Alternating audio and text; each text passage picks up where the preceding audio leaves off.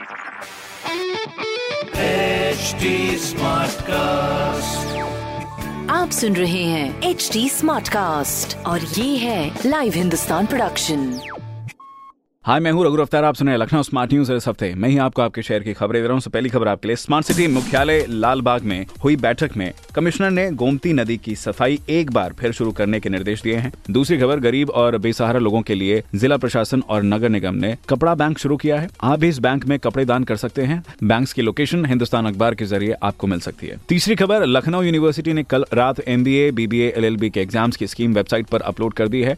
LLB के exam 15 दिसंबर और बीबीए एंड एमबीए के एग्ज़ाम 16 दिसंबर से शुरू होंगे। तो ये थी कुछ ज़रूरी खबरें जो कि मैंने प्राप्त की हिंदुस्तान अखबार से।